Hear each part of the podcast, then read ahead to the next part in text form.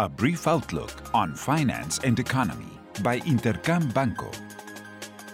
A look back. Last week was marked by increased concerns regarding the global economic recovery.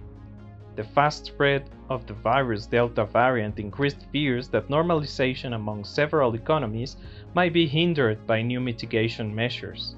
Meanwhile, in the United States and China, countries that lead the recovery, signs of deceleration have started to appear.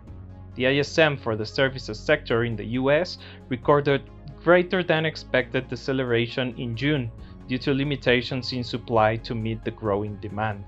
In China, authorities recognize that greater stimuli will be necessary in order to avoid disappointing economic growth. The first to act was China's central bank, as it decreased reserve requirements for banks this week in efforts to boost credit. Lastly, the Fed made its meeting minutes public. Members discussed the withdrawal of stimulus, even though no final decisions have been made about the details. Uncertainty and patience prevails within the Federal Reserve. In Mexico, inflation during June set at 5.88% annual rate and logged the largest monthly increase in prices of merchandise and services so far this year, which will keep the Central Bank of Mexico alert.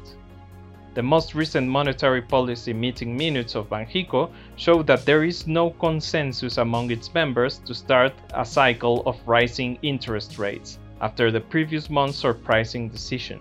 However, it's wise to expect interest rate hikes in the coming months, given the risks on the horizon.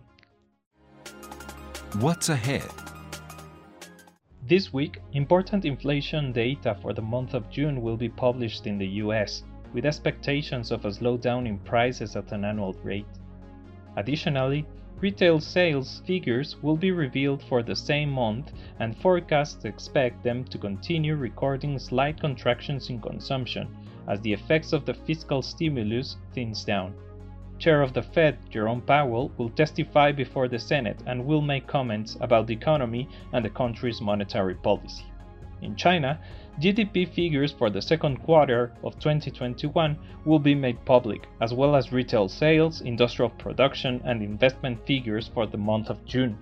China's economy is expected to record an 8% annual rate of growth in the quarter, even though some authorities expect less positive figures, especially for June.